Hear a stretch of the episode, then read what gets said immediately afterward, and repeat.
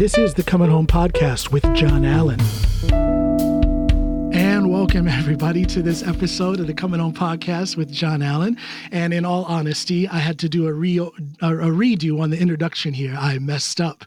Uh, but I'm happy to be doing this with Miss Lexie Koren. This is my first video podcast. And now, again, welcome. This is the real welcome this time. Hi, Lexie.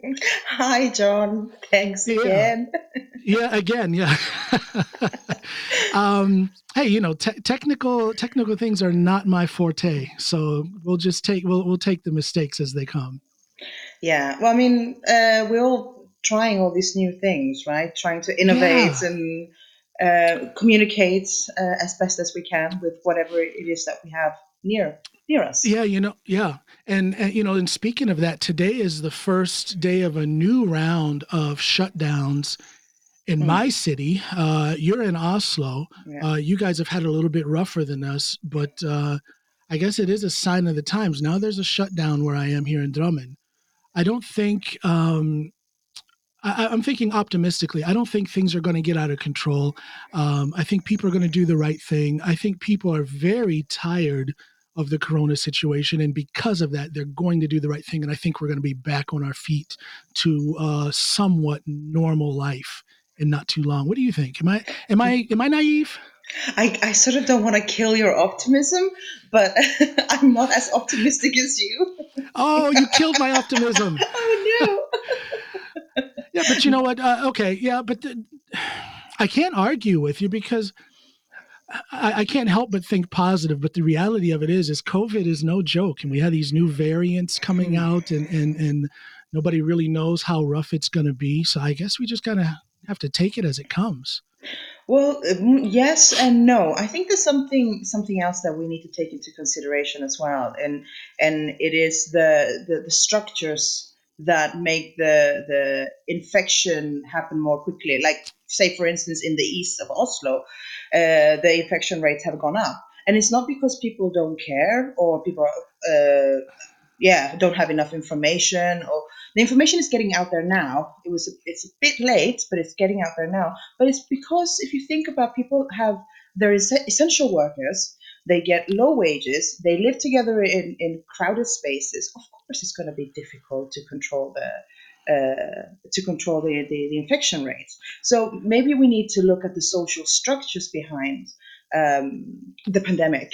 What is? I mean, other people can they can isolate. I'm lucky enough to be in a big house where I don't have to. Uh, I mean, I don't. I don't meet many other people, although I would love to, as we as would we all. Uh, but I have that privilege, and other people don't. You know, and everyone, uh, I, I guess it is a certain amount of realism in the statement that Norway is a nation of equals. But at the same time, as we see now, it's not totally equal. There are some people who are um, affected in a more profound manner. There are social differences. Where would you say Norway is uh, in the state of things when it comes to social equality? I know this is something that you believe strongly, and as do I. Um, let's talk about that for a little. Where where are where is Norway when it comes to social justice and social equality? I think. I mean, if we compare Norway to other countries, of course, it's going to be far more better. uh, I mean, far better for many people here. But if we look at um, at the way it's been developing, uh, then you will see that Norway has a problem with cognitive dissonance. And uh, I know it's controversial to say this because, on the one hand, you have this illusion that we have a welfare state that provides for everyone, and and on the other side, it's dismantled. It's being dismantled. Uh, all the like social services um, and all kinds of of um, measures that were in place to take care of its citizens. It has now changed and um, doesn't exist anymore in the way that it, it used to when I was growing up here. How has Um, it changed from the time when you've? Uh, now I, I've been here almost twenty years, Hmm. and while I'm I'm not in under any doubt that that things have changed as far as the social welfare system. I never knew very much about the social welfare system, so those changes or the degradation of the social system in Norway has kind of passed me by. I haven't noticed it, but how would you put words on um, these negative changes? Um, I'd say it started with a common vision. So the after the war, the, the, the country wanted to take care of its citizens. We were all in it together. It's that that word dugnad that comes up here, which is you know taking one for the team or doing something. I don't know how you would say that in English. Uh, dugnad. Yeah, you know what? There really is no word or concept for that. I guess the best way to say it is it's it's this spirit of of collective work, the spirit of volunteering right. your services for the greater society. Right. So it, that that's that's sort of been part of the of the language since the post-war era, where you wanted to create a fairer society, and then oil came, and that made it possible, and and a redistribution of, of, of wealth, and and it was uh, uh, and it was a very a, a very lovely idea, and it worked for a while and then individualism comes in right? And that's where this is like it's not just norway but the entire world and and the human race. It lives between this conundrum of the collective collectivization of of uh, uh, responsibilities and then individualism that sort of start crashing at some point. And then individualism start taking over uh, in the 90s 80s 90s and then and then you get in the language stays. So the idea and the the, the, the idea of uh, fellesskap, uh, the the the, the uh, community, common good, the common effort, the common, collective yeah, effort, yeah. right? That that stays, just the language of it. But then you start taking, you start putting in managers. So you start putting in middle management here, middle management there, compartmentalizing mm. it, and then dehumanizing it. So the person that is coming to get services because they're in a you know a difficult situation are no longer facing a, a, another human being who's going to help your fellow citizen, which is part of that of that I, uh, concept, the original concept. But instead, it's you met you become a number. And that yes. number, you go through a, a, a series of protocols and, and, and forms that you have to fill out. And then you don't get to meet another human being, but instead you're in front of a computer pressing buttons. And that creates a dehumanization. Uh, uh, uh, and it's already difficult enough to be in a hard, hard life situation. And when you put that on the state that has power, puts that onto you, then I mean, what what does that do to your mental health, to your belief in the system, to your belief in politicians, so these are the thoughts that I'm sitting around when I'm thinking about the pandemic and how we're going to move forward. I, th- I think of Norway as this land where you know we don't have to worry very much about losing our job. We don't have to worry so much about going hungry. Uh, you know there is a safety net there, and the fall into that safety net is not very far. We're mm. very well supported financially, economically here. But at the same time, people are suffering mentally um, because of these different uh, changes in the way Norwegian society has to function over this past year. Um, and I have to wonder they're putting as you say they're putting focus where it needs to be you know so we have this this common this common good, this common safety net. But yes, they are overlooking the individual. I think they're looking at like, well, we have to make sure everybody has enough money and everybody's job is secure and the children are taken care of. But they're forgetting about that individual, the individual who maybe before the pandemic started was getting uh, uh, psychological treatment, you know, counseling or something like that. And now maybe that counseling has stopped for that individual. Hmm. But the greater system is not really doing anything to to to to pick up the slack in that area, if you will. Yeah. So maybe, maybe the common good here in Norway is too common, or they expect it to be too common. They expect for that uniform, uh, that uniform method of support to, to to work for every individual. That's just not the case. Hmm. Yeah, and, well, and, that's not to say, and that's not to say that Norway is not functioning better than, for example, the United States, because of right. course it is. It's it's been horrible. Uh, you know, things are getting better back home in the states, but but but it's it, it it was quite horrible at some point. And I don't think we can say that on a national level it's horrible here in Norway, but there are things that could be done better. Yes. Yeah, yeah, no, I I agree with you.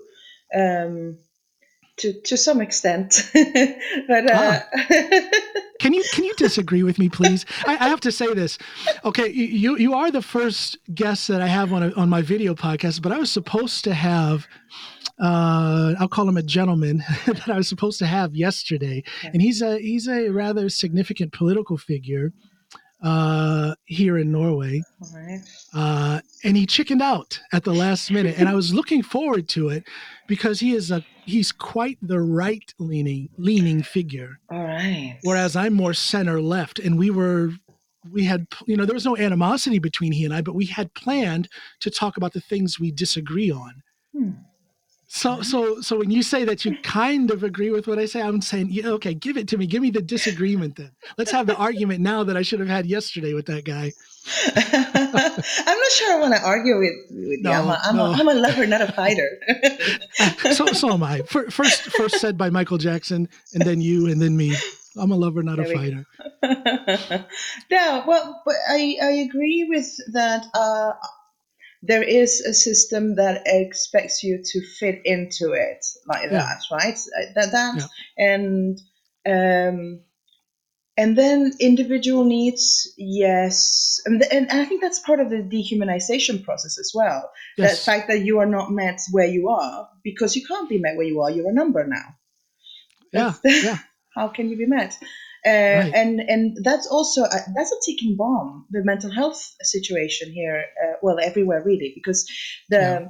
the isolation is a killer. That is the the, the worst thing for for our well-being. We are creatures that need to bond. We are creatures we we need to socialize. We i remember like last year there was a point uh, a friend and i uh, were told off for for moving our hips. We were basically just standing or sitting by the by a, a, a table and chair, like high rise uh, table chair. So we yeah. and they were playing live music. A friend of ours playing live music, and I can't. I don't know about you, but when music starts, I start moving my hips and I just can't control it.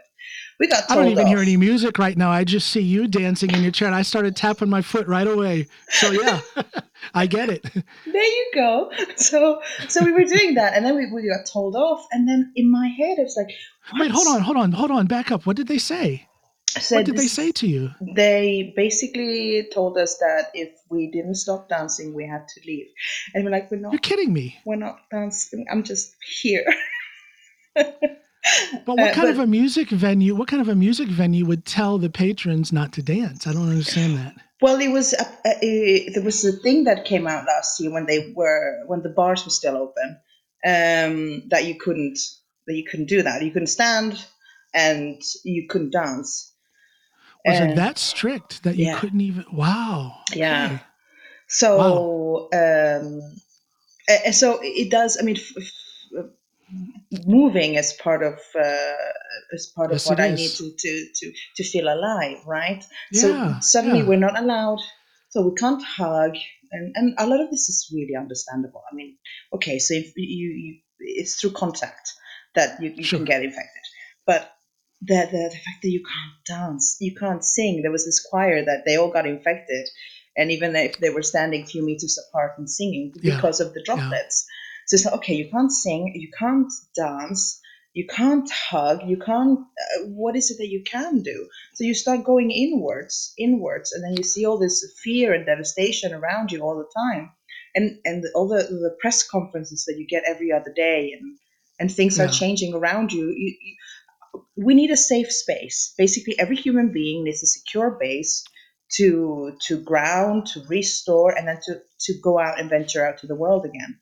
But that's when your home becomes your doesn't it it's sort of this the it becomes your war zone if if if you have a war zone in your head. So it's it's, it's well, very yeah, challenging. Become, right yeah. Now. Yeah, the home becomes it, it it more it metamorphosizes into something you know from the home atmosphere to almost like a bunker right? atmosphere in a, in a war you know in a war zone or at least to protect you from the war zone and mm that's not what a home is supposed to be i find myself trying to find the happy medium because mm-hmm. i'm both extremely sociable you know an, an extrovert but at the same time i'm incredibly introverted and shy and and and extremely protective of my private life. So I have that duality there. Mm.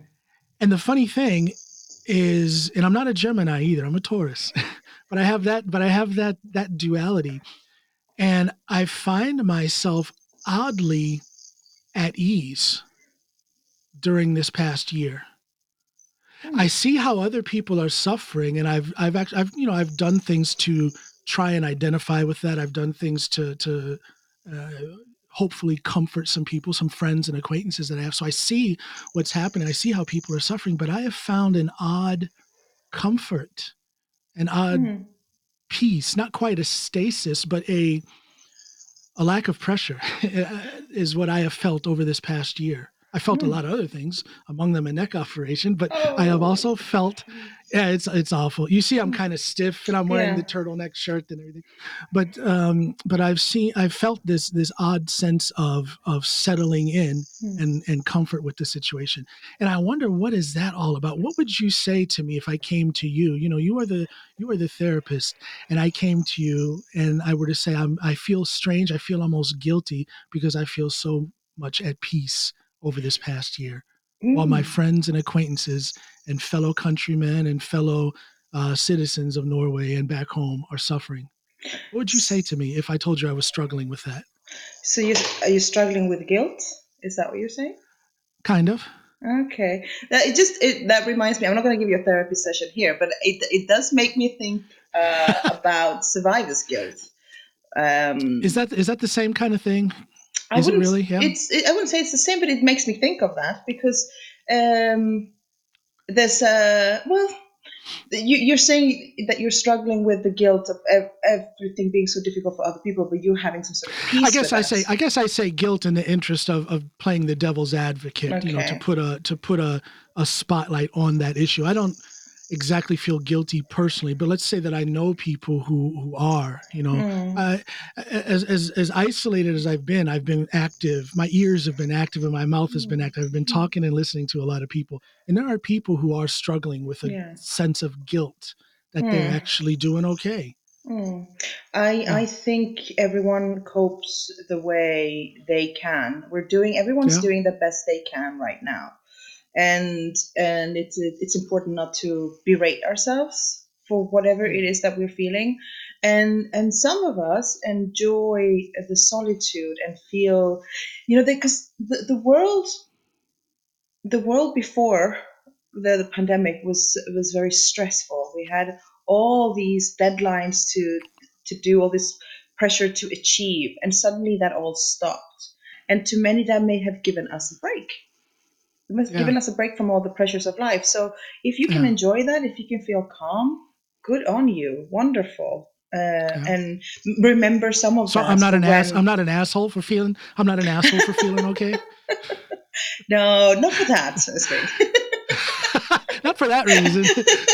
but speaking of being an no, no,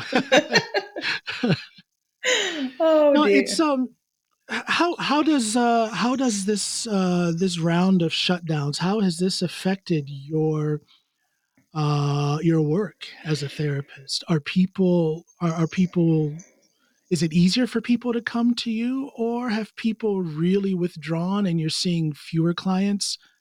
I don't need, I don't want to get into your financial personal business, but just, you know, in general as a therapist, how has things been? How have things been with people? Uh, there, there is a lot. Uh, people need at this moment. There's a lot of uh, uh, requests um, Yeah. to have somebody to talk to, um, Yeah.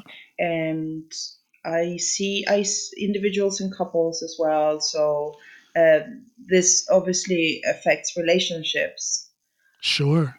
and Sure. um, Somebody who maybe has a boyfriend or girlfriend who does not live with them.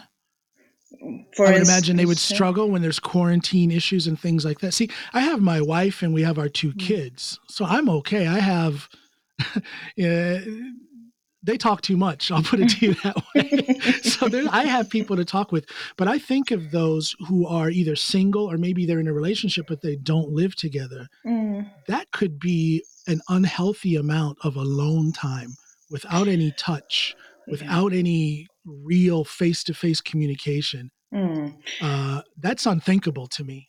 As Well- much as I value my Hmm. alone time, it's important. It's important to have your alone time. But Sure. um, but, you I- have to have contact as well. You have to have Yeah. someone to touch and and and be touched by, and someone to speak to, and and you feel their physical presence right there. It's one thing, you know. This is nice over a Mm. screen, but you Mm. have to have that person there, and I and not everybody can have that.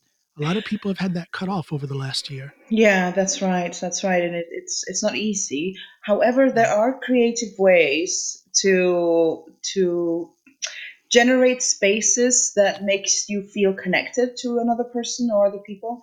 Um, How do you do that? well, you can create. Uh, you can have dates online. You but make sure that you you put that you put that space. You know, you can decorate around yourself. You can make a big deal out of it. Put a bit of theatrics, or you can watch something Okay. online together at the same time and be and, and comment together. I know it's not the same. It's not. You can't compare it, but it is when you put It's better time than aside- nothing. exactly you put time aside to spend time together like that it could be very beneficial for the relationship also there's something really good like for single people who are meeting people online and and before perhaps it would be much quicker so you you, you jump into it right away and but but now you have the time to actually get to know the person through conversation and it can create a whole different level of intimacy uh, that may not have been possible before You know what? I was thinking of exactly that uh, just a few days ago. That whole thing with online dating. I have zero experience with that. Mhm. Um, I don't understand exactly how it's done, but I was thinking about people who do do that, um, where you have a year or maybe more. You know, we'll have to see how long these these Corona times go. But let's say you have 18 months of getting to know someone strictly online and then all of a sudden the coronavirus is under control and you have the opportunity to meet that person can you imagine what a meeting that will be Hmm. after after you've used you know 12 14 18 months to actually get to know someone and possibly fall in love with them or at least begin to fall in love with them and then after all that building up of positive tension boom after so long you finally get to meet them Hmm. Well, like- I, I just I just was running that thought through my head. It's just what a nice experience that could be. right? It's a little bit like um, the John Austen style, uh, old school promenade, Bridgerton. I don't know. So- Yeah, you know.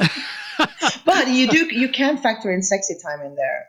Um, there is. I would imagine you could. Yes, yes, Yeah. easily, easily. I mean, you have screens and all of But- that. But sorry, Sean. No, I was going to say, but uh, p- part of the reason uh, that I didn't have that politician on yesterday was that he was a little wary of you know i had to send you a link so that you could connect into the server. Mm. and he was he was kind of uh, let's call it excessively net savvy. Hmm it's where he was he wasn't really quite that comfortable coming on video and and using an external server link and things like that. And i wonder how that filters out throughout society with the thought of people actually going on camera to have a sexual experience with a potential well i guess they are a partner if they're on camera having a sexual experience together but i wonder how much of a hindrance that is for people I don't actually think it is. Uh, in fact, I No? think it's the other way around, especially when it comes to uh, undesired dick pics.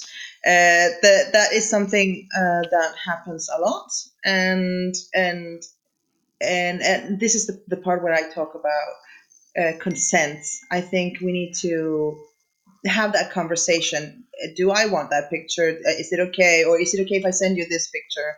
Have a conversation around that and then and then pictures like that should never be shared then to other people that should be like it is illegal as well so sure so but I, don't guess a lot of social people. mores. Mm. I guess a lot of social mores are now being uh, adjusted to fit into this net society that we've kind of all been forced into because of COVID. Mm. I guess um, if you are a healthy thinking man Mm. and you understand that you can't unzip your pants and show your dick and balls to a woman in public, I guess that same healthy thinking man would understand it. You have to ask the lady before you send her a photo or a film of that online. right? I mean, I guess it's the, it's the same kind of morality. It's the, the same kind of politeness. It's the same kind of respect, isn't it? Yeah. Oh, I wish people would understand that, but that's a great way of putting it. Exactly. I mean, you wouldn't do that out in public, would you?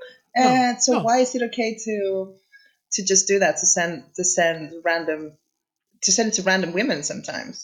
Um, it I've happens a never understood that. I've I've never understood that because any guy who does that, they end up getting ridiculed. Don't they understand that they are going to be made fun of? There's there's I've never met a woman who has said that she gets pleasure out of a dick pic from a stranger. I- Oh. yeah, no, that's that's true. But then again, you have Although- Hmm?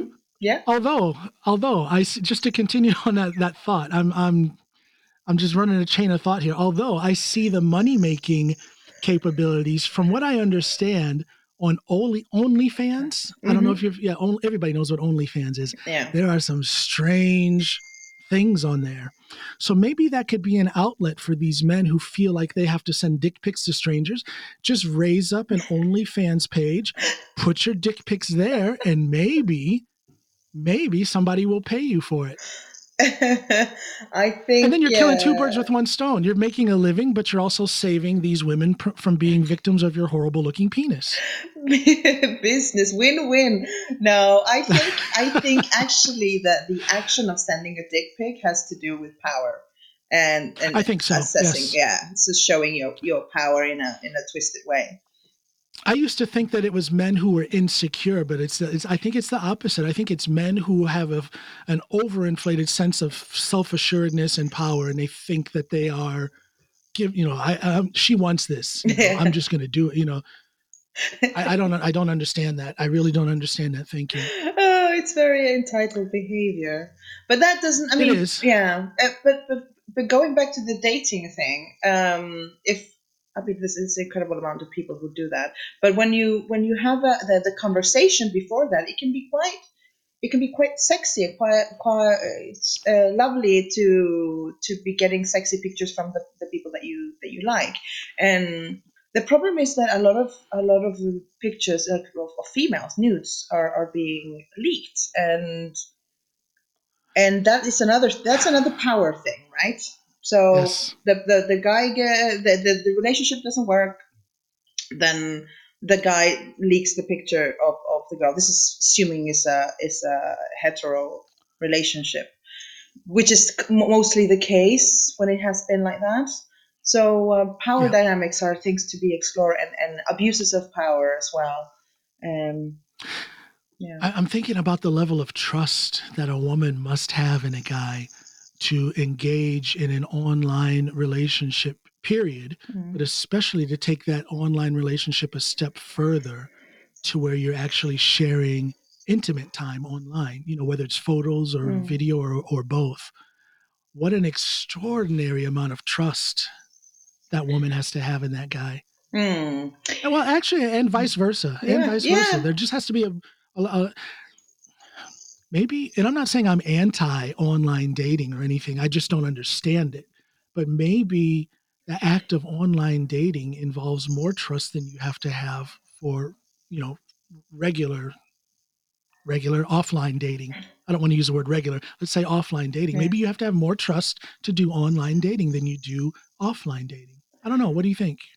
I'm not so sure about that because um, if you do offline, I mean, uh, uh, up until now, online dating has been a sort of a, just a place where you meet someone, just like you would in a bar or in a restaurant. Or well, no, you don't meet people at restaurants, do you? But anyway, more more social, uh, and like a like a like just a starting point, a meeting point, and then you take it offline. Uh, but now, because of because of the pandemic, uh, a lot of people Now it stays online Now more. it stays online for a while, and uh, and I think that builds up the trust if you can have that communication and intimacy. Uh, but it there's always we never know. We never know what's going to be on the other side. The, that's I that's can so- remember. yeah. I can remember when I first met Snoopy, my Mhm. wife. We um she had come to Chicago to visit our common friend that she and I have, and we met. Uh, and we hung out for a couple couple weeks, two and a half weeks, and started to get to know each other. And then this was back in the early days of of uh, you know of, of online chatting. Mhm. You know, this is right around 2000, roughly. Was it 99 maybe? 1999, 2000. This is the early days of the internet and, and online chatting and whatnot. And I can remember talking to her and seeing her sitting there talking back at me, and it had a different kind of intensity. Hmm. What way? Well, of course, when I met her, I was attracted to her in, in all ways, and in among those ways was the physical attraction. Hmm. And I can remember sitting there talking to her on, you know, through this video chat, and just wishing with all my Mm. might that I could have that physical connection. Because, you know, again, back then, this was in the early days of being able to chat through video online. So it was a really weird, almost a, a futuristic concept. So there was that element in it that was like, oh wow, I'm actually seeing her. But then the the the the, the hope, the desire, desire is that a good word? The desire. Exactly the, the desire to actually be there and she said this to me since then as well that it was such a intense you know it was kind of like a, a, continuance of us getting to know each other Hmm. after we had spent those couple of weeks originally and then an, another month or so of, of online chat and it just built our connection built our expectations Yes. you know what I mean? It was Yeah. this build up to when we would see each other again. So, as much as I say, and I've said this so many times on my podcast, I think I've said it to you on just about every episode I've had with you. We get into this Hmm. online dating uh, issue in to, to to greater or lesser depth, but I've always said that it's such a strange thing to me. But again, it's just fallen into my head Hmm. that the beginning of my relationship with Snoopy, at least part of it, was online chatting, video chatting. Voila, so you've done it. I've done that. but there's something really beautiful there about harnessing the power of the erotic. So this is this is erotic energy that you were building on, and you both participating in that, but holding and suspending and, and, and you know having that that breath there of anticipation and, and expectation. And it's, it can be quite exquisite, quite beautiful. And and I think we need to play more with that because uh, something that something that happened uh, up until now is is that it, we need to do, it's instant gratification. Okay, I want it, Ah. I get it. I want it, I get it, and then we lose the in between. porn addicts Yes. porn addicts right? Yep. So you you you lose the the erotic, and then and and you become pornified. Everything is pornification. Uh, the, your desire becomes uh, is pornification. Your and then and we lose the the connection with ourselves. And I'm not saying that you shouldn't watch porn. And there's lots of really good ethical porn out there. Um, sure sure Uh, well i heard i heard Mm. pornhub i heard pornhub really cleaned up their site uh it was all over the news in fact uh, you know mainstream news that they um they got rid of they jettisoned a good percentage of their videos because they were not verified um uh authentic pornhub accounts in other words they could be from some crime syndicate or maybe a, a trafficking Mhm. league or something so Yeah. they, they they i guess there's a certain amount of vetting in their acceptance of, of of regular pornhub contributors but a bunch of videos were kicked out to make it more legitimate if i can use that word to make it more healthy to make sure that there was consent hmm. from all parties yeah. um, I'm which was an interesting thing. So, in, Mm. so in, in other words, porn, online porn, it appears to be taking steps towards becoming more healthy and more ethical. It's it's got a long way to go though because it, it, Pornhub does, it, goes sure. so quickly and it, it's all everything is clickbait right and the more the more addicted you become to it the more extreme you're gonna you're gonna want the, the violence to go and and and and Well, th- that's yeah. the thing that makes people stay engaged and that's the thing that makes money so but Well, Mhm. well, yeah, yeah. I Mhm. guess, I guess the the, you know, there's always going to be addiction to porn, whether that porn is clean and and everyone has consented to the, you know all the all the actors actresses participants have consented the viewer will still have that potential to be addicted to it but i guess what i'm touching on is the fact that they're trying to Mm. make that the the filming aspect of you know they're trying to make the content more ethically Mm. produced in other words they're trying to step in and clean up in the allegations of of women being uh, filmed against their will Mm. uh, underage Mhm. porn actresses and things like that it, it appears from what i saw in these news blurbs that pornhub is trying to clean up in Yeah. that aspect I would I wouldn't say underage porn actresses. I would say victims victims of child trafficking Children. and rape and children. Yeah. Let's say it the way it is. Yeah. Good. Thank you for that. That Yeah. you're you're right. Let's say it. Mm. Let's put a spotlight on exactly what it is. Hmm. Child rape and uh, and child trafficking. Absolutely. Right.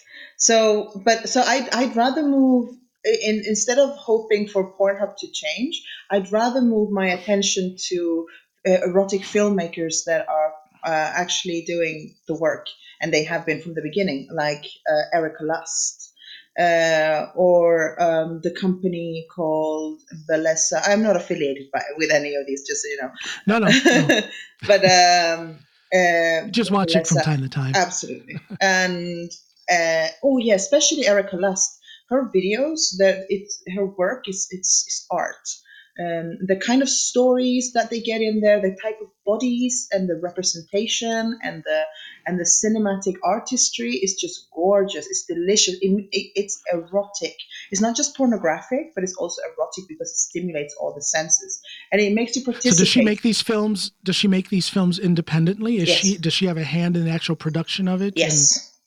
And- okay. Yeah. So But see, but that's that's kind of what I'm talking about. What Pornhub is actually doing, they're getting rid of the opportunity, or they're trying to to get in the way of, um, you know, Joe Blow with a dirty mind and a 16 year old sex slave Hmm. putting up a video.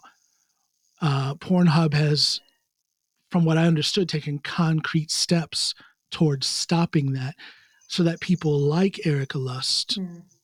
have more of a spotlight Hmm. and the people who are less professional, less ethical, uh, you know, not following the rules, breaking the law, hurting people, that those people don't have the same access into Hmm. uploading videos on Pornhub like they used to. Yeah. And again, I don't know the details. This is this is just a series of I want to say it was maybe six months ago, a series of of, of, of news media blurbs came out that Pornhub had done this. Yeah, yeah. I still go over to Erika Lust's webpage and and and and support that instead of, of going to to Pornhub. Definitely much more Is it por- fulfilling. I- Is it porn? Is it porn more from the female point of view? Because that is a different kind of porn video when it's from the female point of view.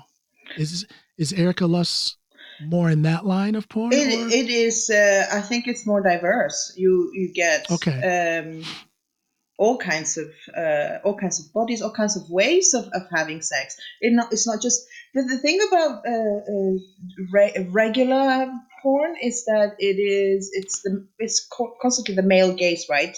It's that the uh, the penetration. I'm going to conquer and penetrate, conquer, penetrate, con- and it is uh, it's that kind of thinking. That's not life. Exactly. That kind of thinking has you know, you know it's it's colonizing. It's I'm gonna colonize this body. I'm gonna I'm gonna take over this body. So it's it's um reproduction of that kind of thinking, and it's so so much more exciting to open our minds and and and our desires to something more expansive, more fulfilling.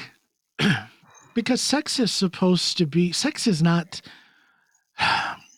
let me speak for myself now i'm going to embarrass my wife. No i'll speak for myself. F- fulfilling sex is not that brutal you know the stuff that you see on some of these sites that brutal uh, you know um, manhandling and i think that that's a good word for it manhandling of a woman uh, uh, uh, brutalizing uh, thing that that you see in modern porn. That's not fulfilling. That's not that's not real life Hmm. for a lot of people. But the sad thing is is that it is becoming real life because think about that 12 13 year old boy who watches porn for the first time and that's what he sees. Mhm. Think about how that is going to shape his thoughts Mm. about sex as he as he goes through puberty and, and into manhood and also think about what that kind of porn will do for a young 12 13 year old girl who sees that what is that going to do to her view of herself as a young woman going through puberty and into adulthood. Do you see what i mean? It's just it's i think we can agree it's extremely destructive the way porn is today. And and you see now that kids down to uh, nine years old have access to it on their phones, and yes. this is It's the frightening. first thing they see. And, and if you put that in, in conjunction with uh, a non-existent sex education, um, that is just trouble in the making for for future for the future. So so we need to act now, and we need to have proper uh, sexual sex ed, ed at schools, and and what uh, age should that start? Oh when they're four or five years old. And and, and of course you you you that kind of education it is um oh, what's the word in english? And you, you adapt it to the age group. So when you're four or five you talk about body parts you, you give them their name the names of the body parts and you talk about uh, cons- uh, uh, body uh, autonomy. So this is my body. Nobody's allowed to touch my body only me and you know that that sort of thing so you don't go into it's not porn. That's the problem. Because in our in our minds we think oh sex ed is porn. We're gonna we're gonna pollute the children's minds. Uh, that's not but sex is. is not porn. Right. No So what do you, but how do you explain that to the parent who uh, who says, "How dare you teach my five, six, eight, ten year old child about sex? How dare you? Why do you think that's necessary? Why can't I teach my child?" What do you say to a parent who has that approach to it? well it's uh I, I i'd be curious about how they would teach their children and what they know and and what they, it is they're afraid of because i mean there's a fear behind that first of all Yeah. like i don't want you to teach my children so what is your fear what is it what's your thinking behind what do you imagine sex education is going to be and i would like to hear that out before uh, i i Well, some anything else. people, some of these parents have that old puritanical uh, view about sex. Um, uh, definitely don't have it until you're married. And if you're not going to have sex until you're married, why should you even talk about it before you're married? Hmm, uh, least of all when you're in in third grade. right You know, that's the view. That's the view that a lot of, uh, especially back home in the states, Mhm. um, a lot of right-leaning, conservative-leaning parents are going to have that view. right yeah And I guess my my answer, and I'm far from a therapist, but but my somewhat uh, informed, actually, I'm very informed. My very informed opinion on that would be, it's important to have some level of sex education at a very early age because kids are exposed to Hmm, uh, sex uh, in in very improper ways at very young ages. So you have to educate them. hmm, Is my idea to protect them yeah like you say like you say talking simp- sex education doesn't mean showing a penis being inserted into a vagina. Uh, i mean it can be that but it doesn't have to be. Like at uh, like you say at the age of of you know whatever you know first second grade you start talking about body parts and your your identity Mm. within this body Mm. your ownership of your own body and how you should be able to live with the expectation that others are going to respect your body yes and your wishes about what you want done and don't want done to it. So that's that would be my answer to that conservative parent that says why should we be educating children on sex? yes There's my answer right there. It's for protection. right well yes protection and and uh, self-esteem i mean the more you know about yourself Oh, yes. the better you feel about yourself as well and who don't you want to raise the generation of, of, of uh, compassionate empa- empathetic uh, wise young children Yeah. I saw it so many times. I saw it too many times during my years as a police officer. Mhm. um, where, when I specialized in um, uh, ju- juvenile policing, you know, for for for kids, uh, way too many kids, both boys and girls. You know, you're talking about self confidence and self image. Uh, they were exposed to some form of sexual abuse at a very young age, and I was uh, I was a police officer long enough, um, roughly seven years, to where I could see some of those kids who, for whom I was an advocate when they were abused at the age of maybe five or Mm-hmm. six, and I watched them grow up over five, six, seven more years, and just see that downward spiral of of self esteem, uh, uh, you know, the piling on with compound psychological issues Mm. and it's just a horrible experience so i can't help but think all these years later that had that child had some form of education about what is proper and improper and, and, and speaking directly on issues of self-confidence that child might have might have been able to be saved Mm. Oh, or at least yeah, helped in some way after right. The effect it- it- i mean it's such it's such a complex thing but i think ignoring it is not the right thing to do Mm. I, I agree with you. Now, this during this time, uh, that's one of the one of the main concerns for for children that are stuck at home in unsafe situations. Um, and Yeah. sometimes you can't. I mean, information definitely helps because if the child knows that what has happened to that to him to her uh, to them that this is not normal uh, knowing that there is uh, something out someone out there an institution or, or help Uh, a person out there that can that can confirm that to you and and help you get out it's it's such a, an, an amazing help. Uh, but yeah because it's know, the, and the opposite yeah and the opposite is so heartbreaking to think that there are children out there who really don't understand what has happened to them. Mm, they don't even know that what has happened to them is wrong. Mm, they have it in their poor little minds this image of this being normal mhm, because some adult whom they trust is the actual perpetrator right. of the trauma against them. How is that poor little child supposed to know that this is wrong unless there's some form of education and Mm. guidance from adults so that that child learns that this is not proper, this is not supposed to happen? Yeah, and that that goes back It's, to the sad. goes back. It is, yeah. That goes back to the idea of, of a secure base. So if Yeah. you, your home is supposed to be your secure base, but if it's not your secure base, the the the we need to be able to provide it elsewhere. We need to ha- create the, the the the spaces for for people to go out there and, and, and be safe. Yeah. And education is part of it. Sure. I had some numbers that I that I used on another podcast episode, but it's frightening Mm. how the incidences of domestic abuse have gone way up, both here in Norway and back in the United States. And then the instances of child abuse, both physical, emotional, or sexual abuse, Mhm. have gone up even more. It's it's it's Yeah. Yeah. Welcome to COVID. Welcome to the COVID times. Yeah, I, I was watching the news the other day, and they were saying about how here in, in Norway, people who have never been violent towards their children suddenly are losing it.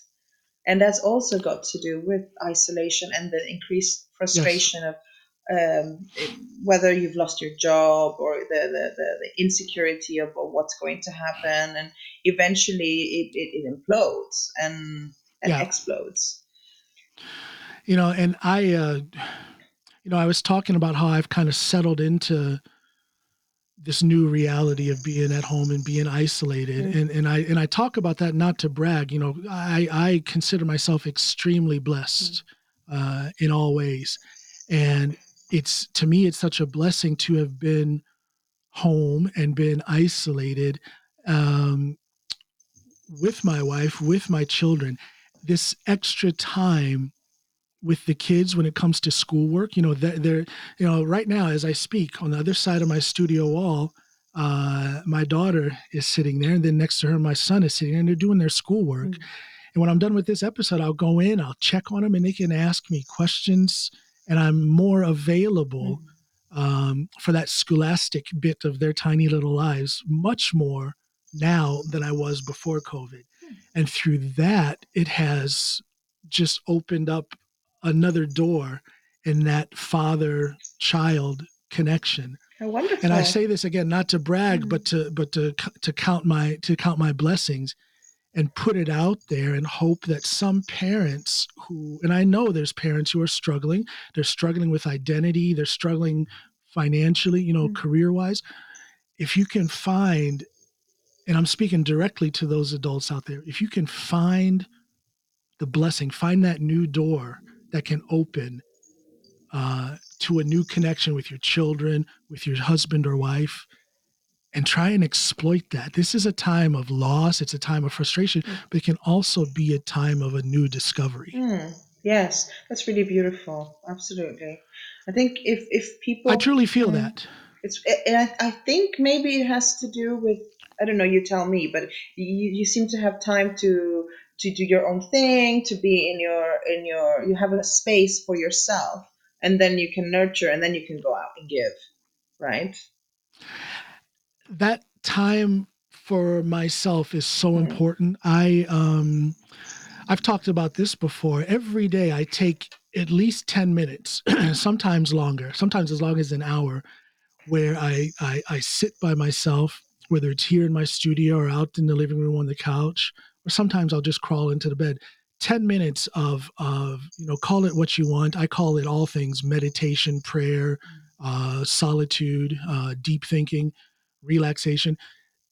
And i try to practice non-thinking. And i try to find um well i don't try to find it but i try to allow peace to come to me and it's i'm telling you people it, you, i know there's people out there who are shaking their heads oh my gosh that's so metaphysical it's weird it's so uh, uh, left-wing uh, uh, you know new line craziness. Call it what you want but i call it health. I call it growth. I Mm. call it peace and if people would just take that 10 minutes for themselves you will be so refreshed you'll find that you have more time and energy Mm, for others. Mm. Yeah. it works it works. And and i get it people that people are so people are so consumed with frustration right now that you feel you may feel like you don't have time for your spouse or for your kids.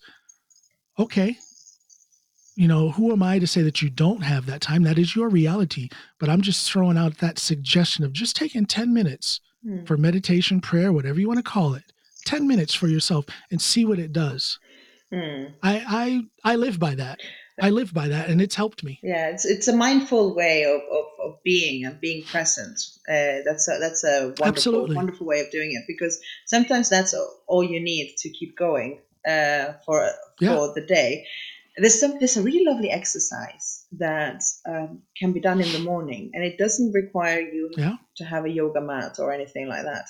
But it is it is for you to give yourself a little time out. Um, if Yeah. you can, if you have the, the chance to to walk, even if it's around your house or your neighborhood, leave your devices. You know, leave, leave your phone. Uh, drop that Yeah, phone leave it drop that phone and go out for five or ten minutes and then do it the, the exercise of noticing so and you can stop on the way. You're like oh that that's a flower. I haven't seen that flower before. It's got those petals. And just basically notice observe notice and then release. And then you move on to the next thing. And then look at it with childlike wonder.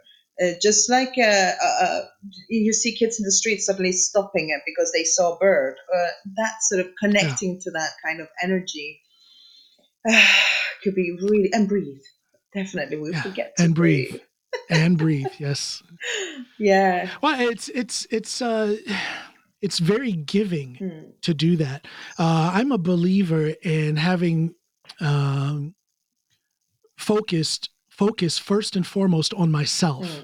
because i need to put myself in as solid a position as possible if i'm ever going to be of any use to anybody else Hmm. right so there's no ego in that there's no of course there's an ego but there's no negative egoism in that. Um uh some people are afraid to look at themselves. Some people are afraid to take that time for themselves but it may be uncomfortable to start. It may be a little bit weird to start but i guarantee you if if if people can just learn to do that take that time for themselves whether it's a walk outside with no phone or or or sitting down you know actively taking that step to sit down be still and stop thinking Hmm. um Right. it's not going to hurt It is. gonna It's a. There's a. What does it take? 21 days. 21 days to create a new habit. So if if you do that for 21 days, whether it's that walk around around 10 minutes yeah, 20, 10, 10 minutes a day yeah. wonderful. See what happens. What what what kind of new ideas? What kind of new energy um, do you get? Do you have more energy for for the things that you really want to do? Um, how creative are you feeling after that? Uh, I've I've done the, the those exercises and I've um, I've done some wonderful things after that. and the, the best thing Yeah, about it is yeah. feeling good. I think that's the best reward. Yes. Going from not feeling Yeah. so great to feeling quite good. Um, Have you ever experienced going into a session um, with a client and you're not quite ready because you may be preoccupied with your own troubles? I, I have. I, I see that as an enormous challenge. Mm, If I were to, if I were to be in a position as yours, an enormous challenge to clear away my own mess, so that I can help someone else deal with theirs mm, as a therapist. yeah. What do you say to Well, that? well, life is always happening, so you can Yeah.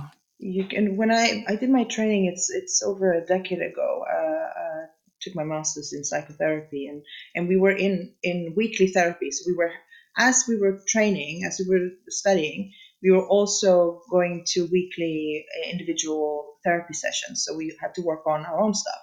Ah. uh, so we got into the habit of that and the practice of that. Um, to always be thinking about okay so what am i feeling now? What's going on? What's happening?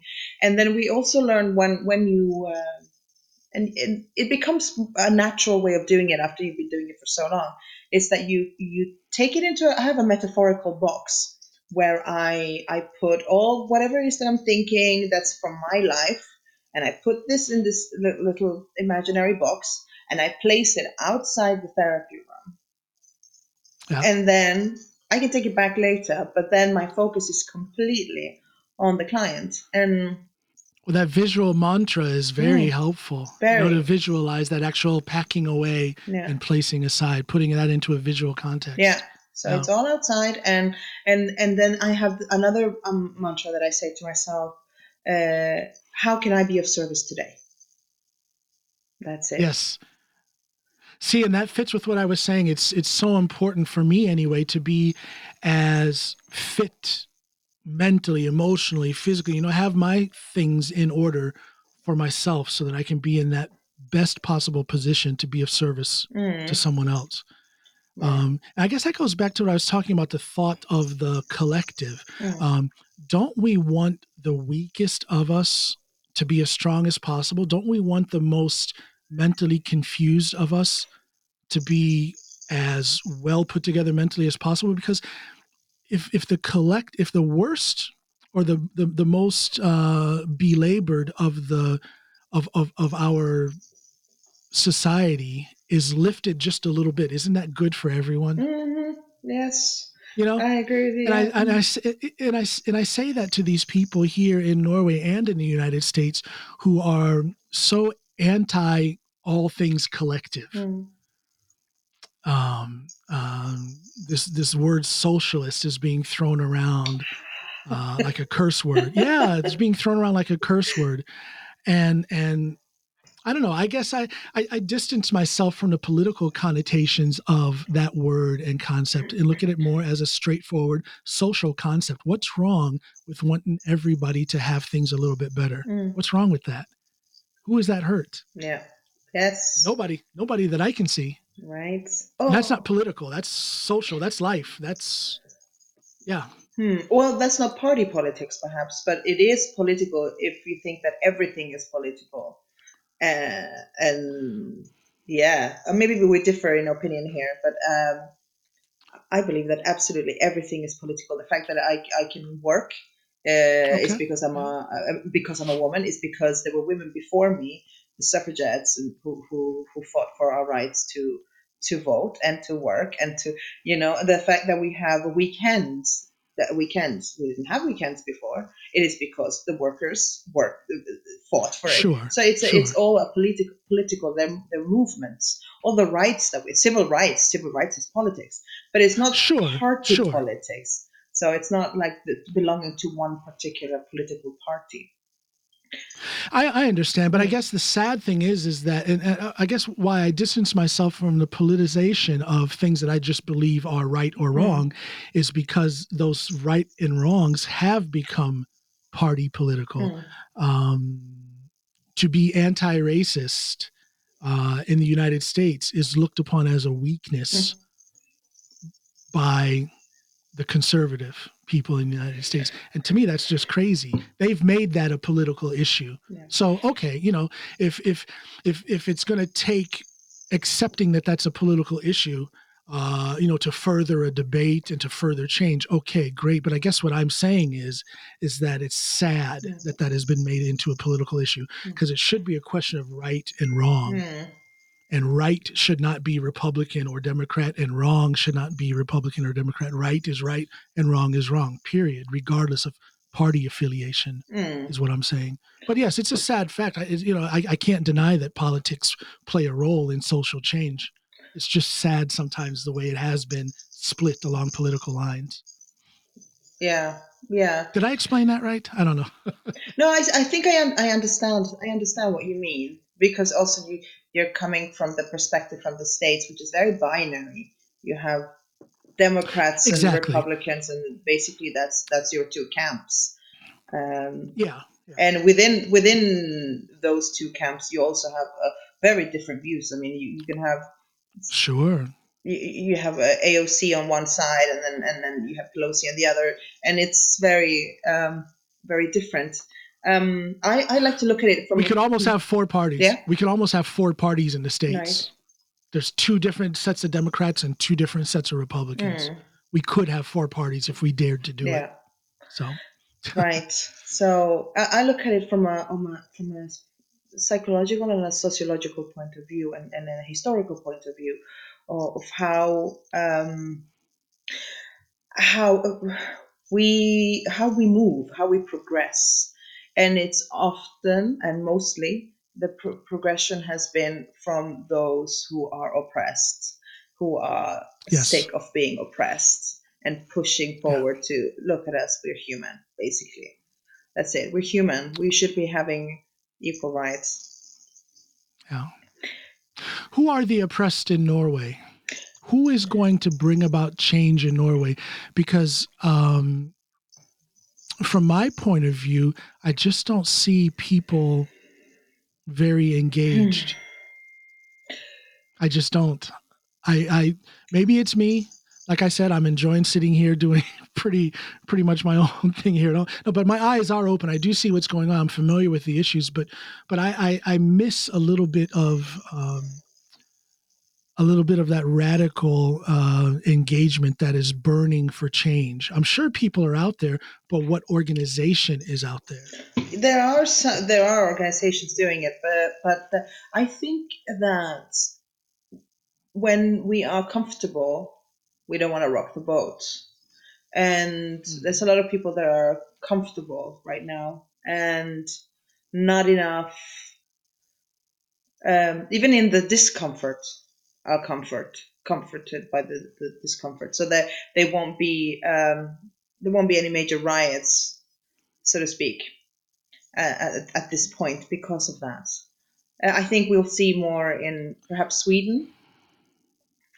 Uh, before Sweden, they're not afraid to. They're not afraid to get out in the streets and march Mm. and uh, make their uh, desires known. But yeah, that is missing in Norway. I mean, people will go out and march in Norway, but not in the numbers and not in the force that we see in Sweden. I wonder why that is.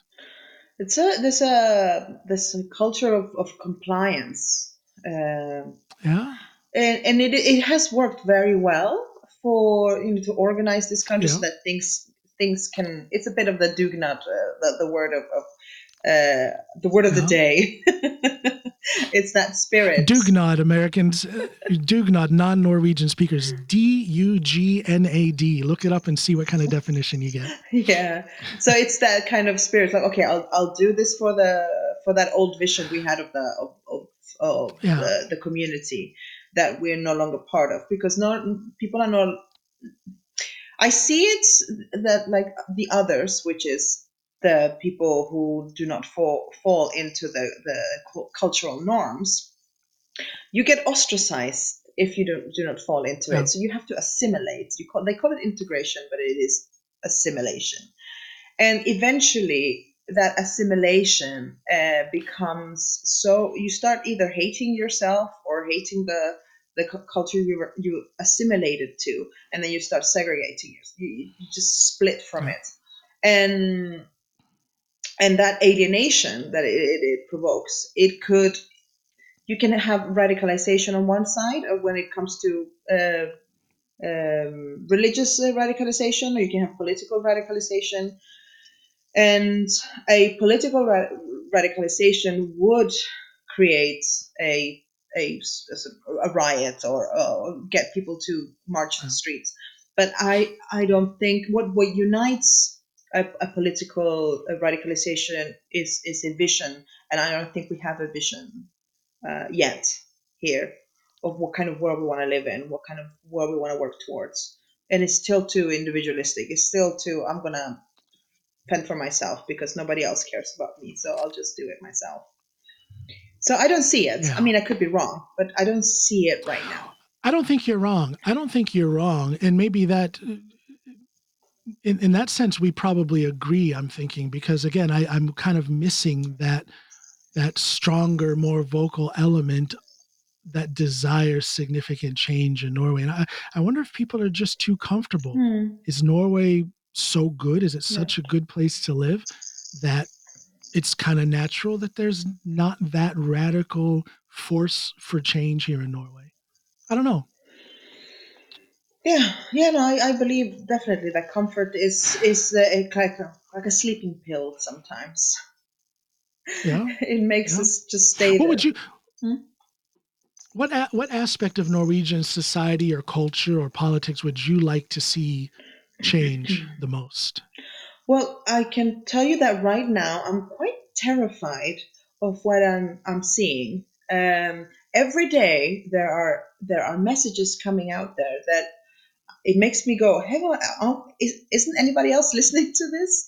You know, the the the idea of um, what was the suggestion? well, that undocumented migrants should not get medical help. Yes. Yeah. And it's just uh, it's just out of this world. How can we? How can that be proposed in, in, in Parliament? How is this a thing? How are we reverting to fascist thinking? And and it, it's because it's already there in the society. When one of the parties that has been part of the of government uh, proposes this, to to it dehumanizes um, yeah. undocumented migrants even more. Um, when the, the the the potential new leader of the of the Progressive Party, the Fremskrittspartiet, uh, Sylvi Listhaug, uh, writes that um, that receiving 50, uh, 50 uh, for, uh, refugees from the Moria camps uh, it's such an abhorrent thing to do because there are grandparents here who cannot see their grandchildren in Spain. And I mean, uh, these kinds of messages they provoke feelings uh, of uh, people feel understood by this. People who are living in yes. small, smaller areas, perhaps, who do not have contact with people from other countries, who do not have contact with, with refugees, they latch onto this information thinking, well, yes, it's bad. It's really bad. We should not be doing that because we as grandparents want to go to Gran Canaria and we can't do it because the borders yeah. are closed. But then yeah. we are receiving all these migrants and and refugees.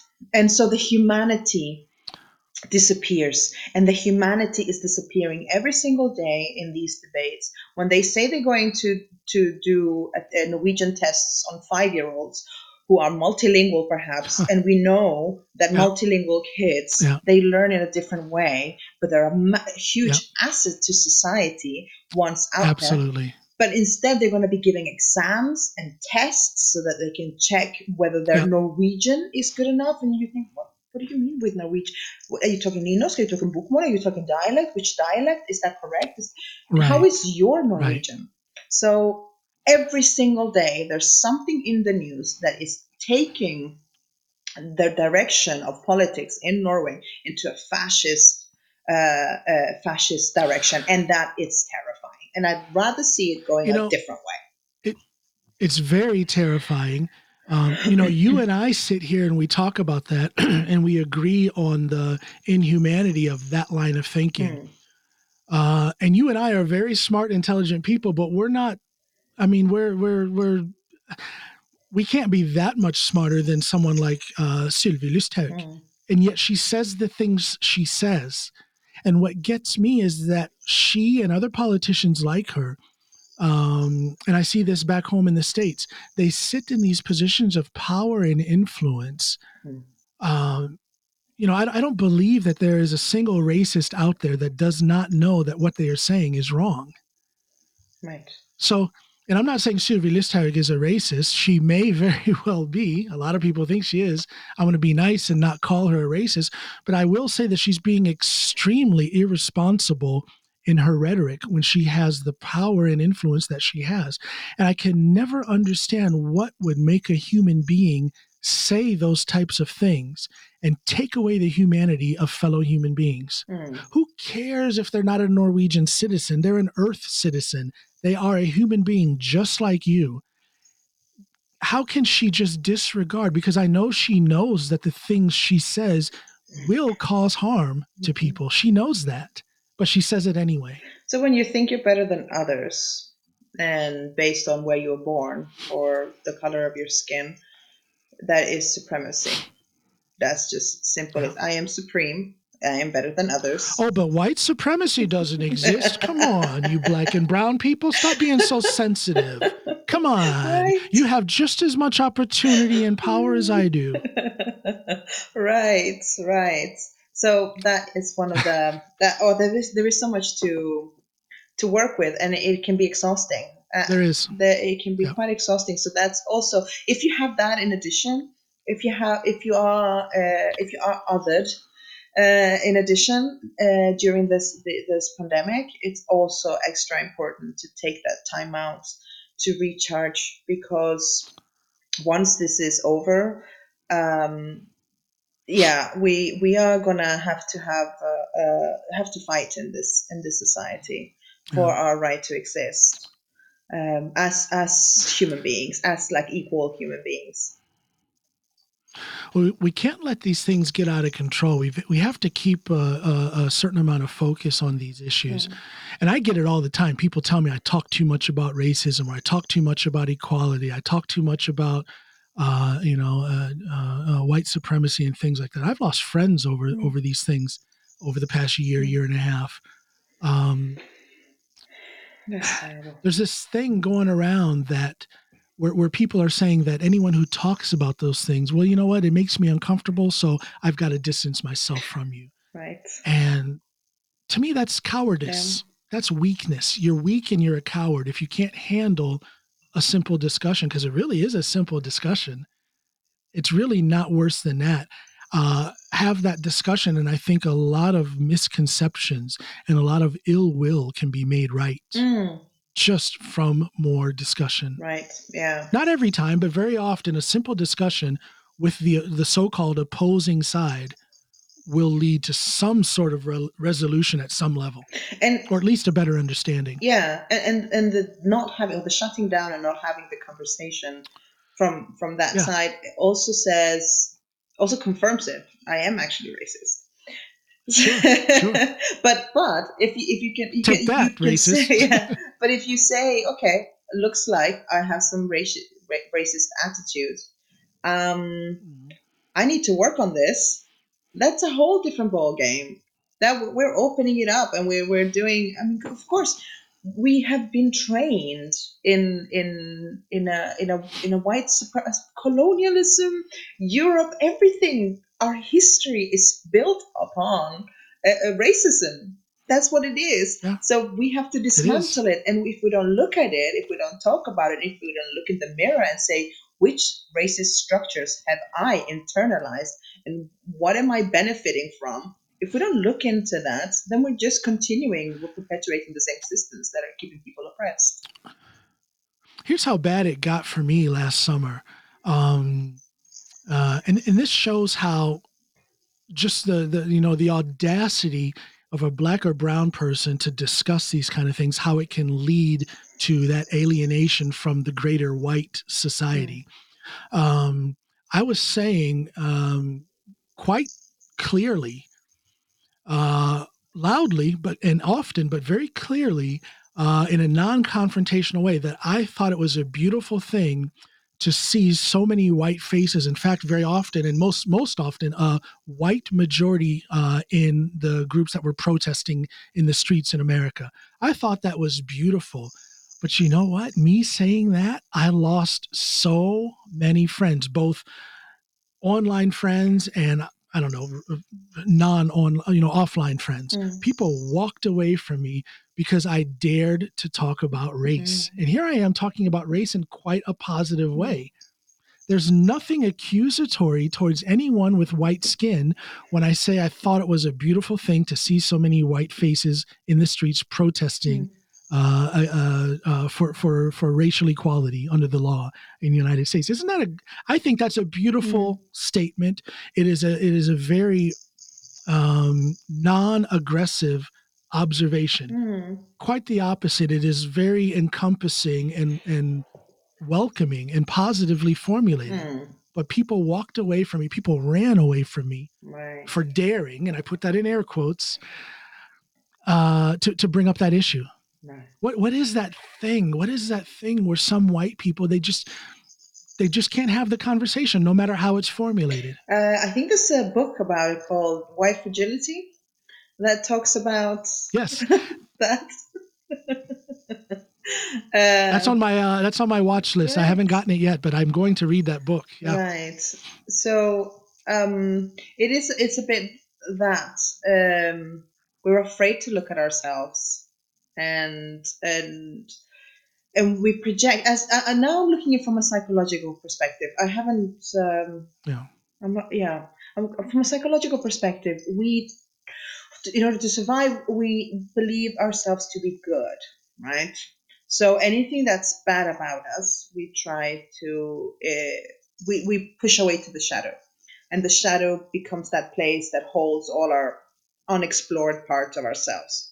But that shadow get the, the aspects of that shadow gets triggered when we see it outside in the external world. So what we see, what we don't like, what we do like, and then we go and project that onto that person or thing. Yeah. Uh, when we are confronted with that, saying, no, no, this is actually about you, then that becomes a terrifying prospect.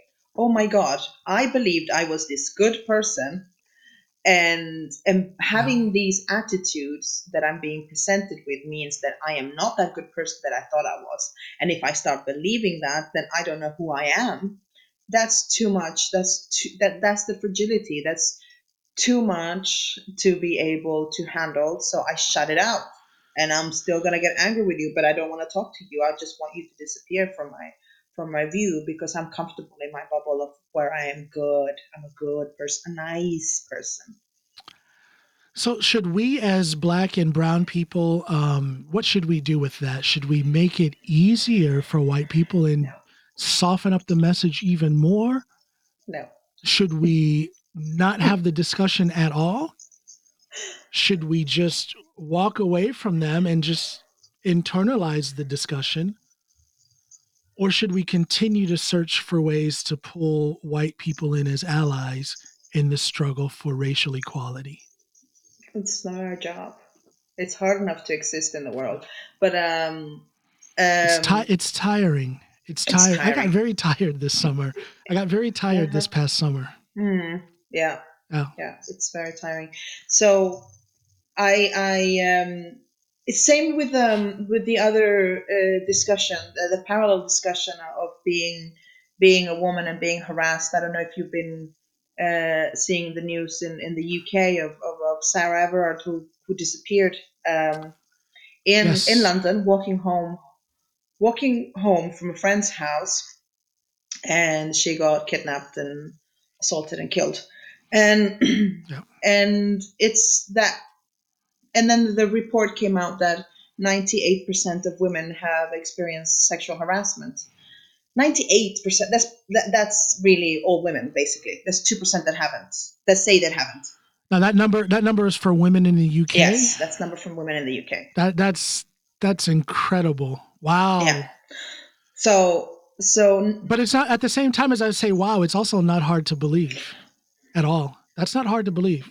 Right, right. But the the, the, the, the conversation there is also about there's always been like, oh, if you're a woman, make sure you don't get raped and don't wear this, don't do that, don't do.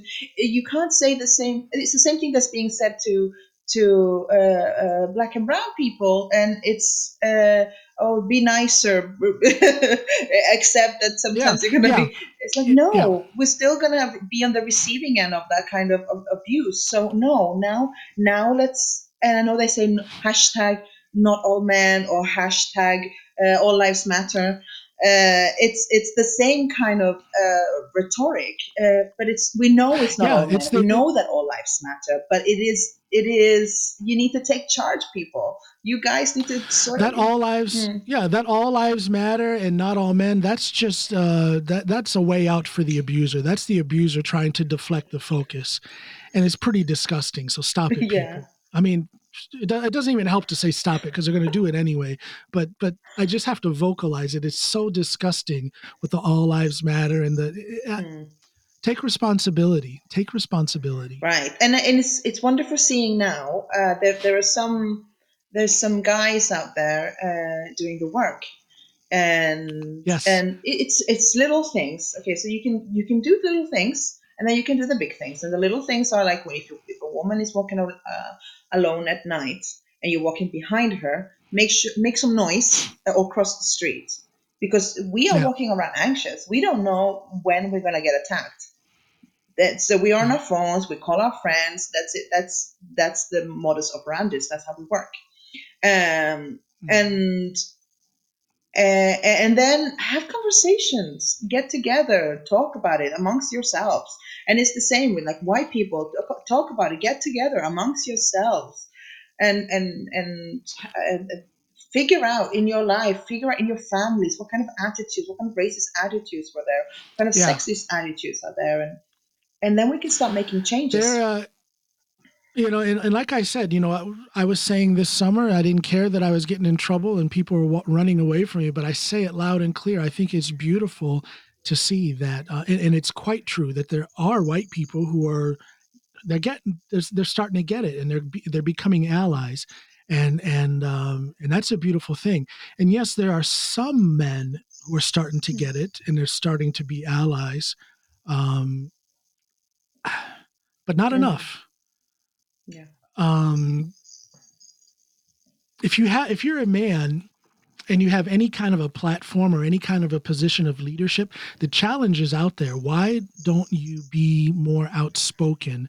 And i'm not and, and please i hope people don't turn this into this thing where i'm trying to say all uh, straight white men are evil. No they're not. But most straight white men have a significant amount of power and influence and my my my call is for them to use that position of significant power and influence and use it to push these efforts uh, that women need help in and that black and brown people need help in.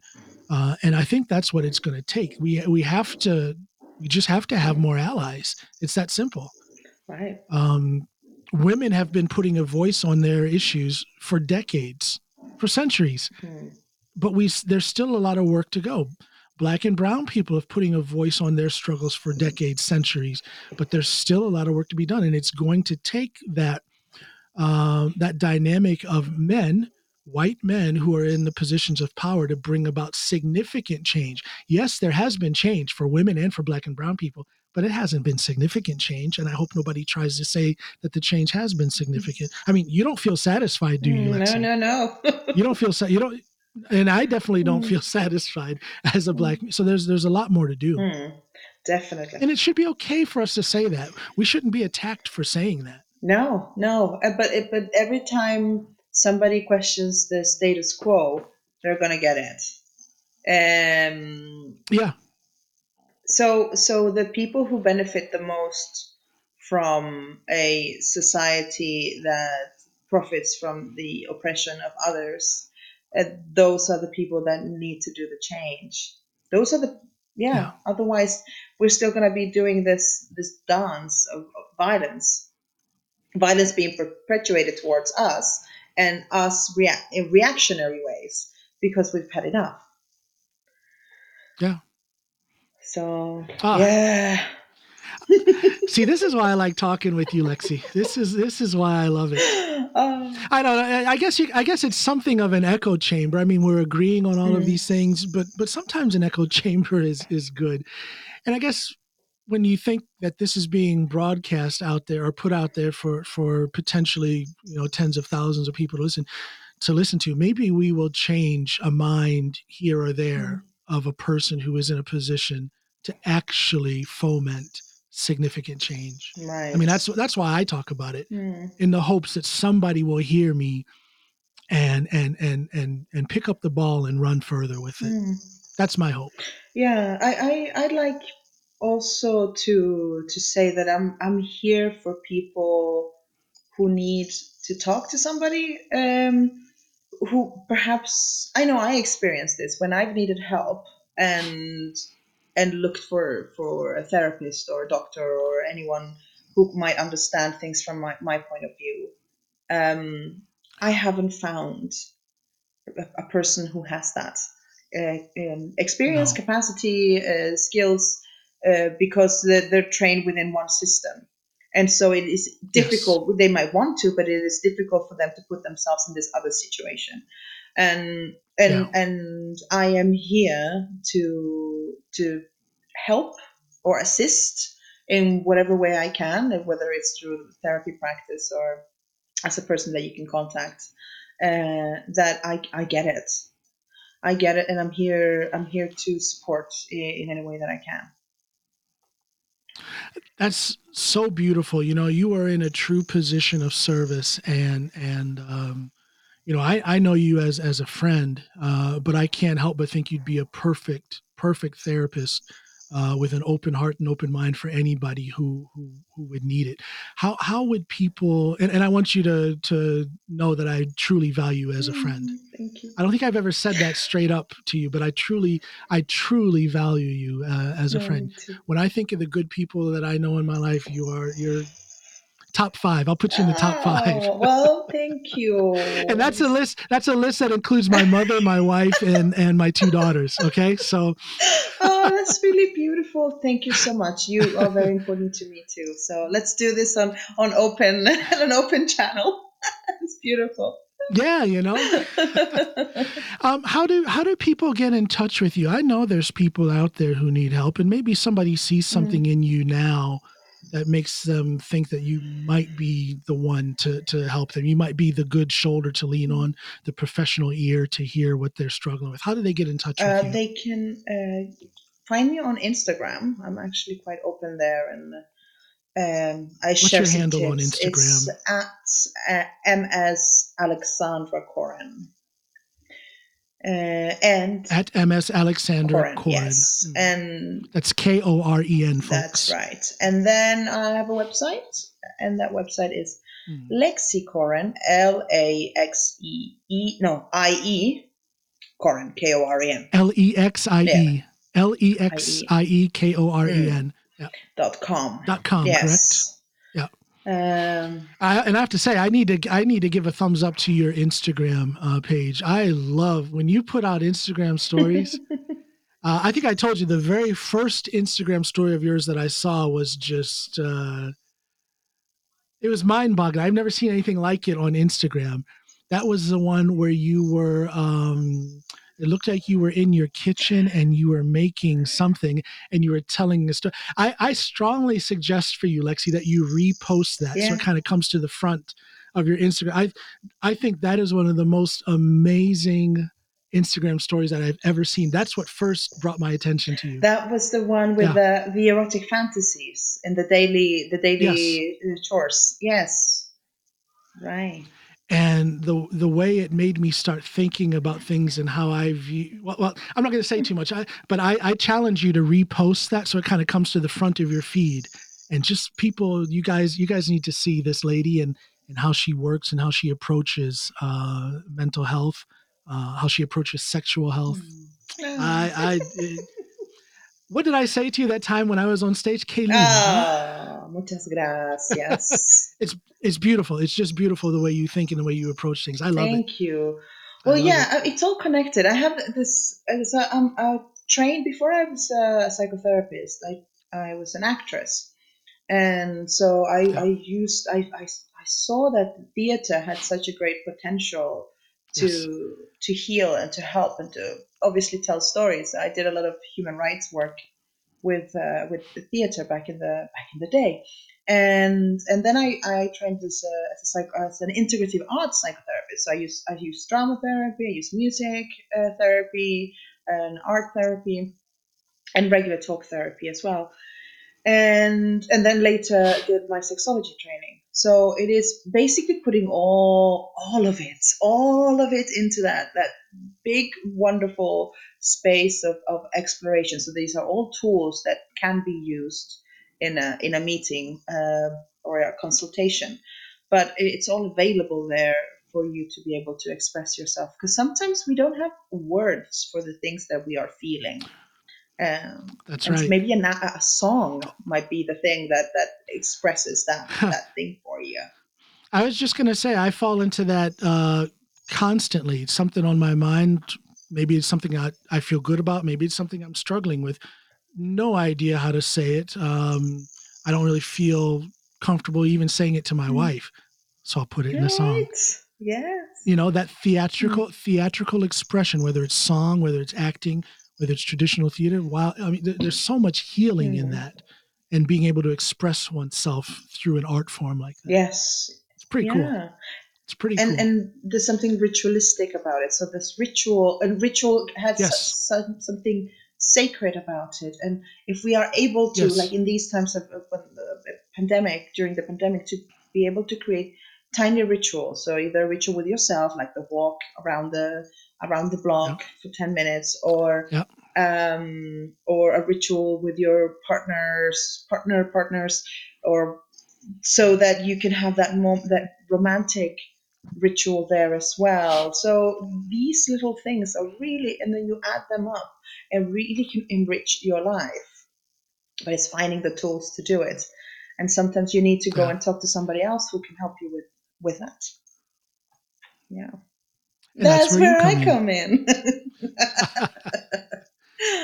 wow. Well, listen, I um this has been yeah. cool and and um i always have a significant amount of anxiety whenever i dip my toe into a new technological thing so that this video has gone so well uh, has been a joy for me. let's not jinx so, it. uh, that, well, yeah, we're not done yet. Yeah, and don't don't forget when we're finished here, you yeah, can't hang up right, right away. Right. We got to let the uploading thing. But but but Lexie, I do uh, sincerely want to thank you. I really have enjoyed this.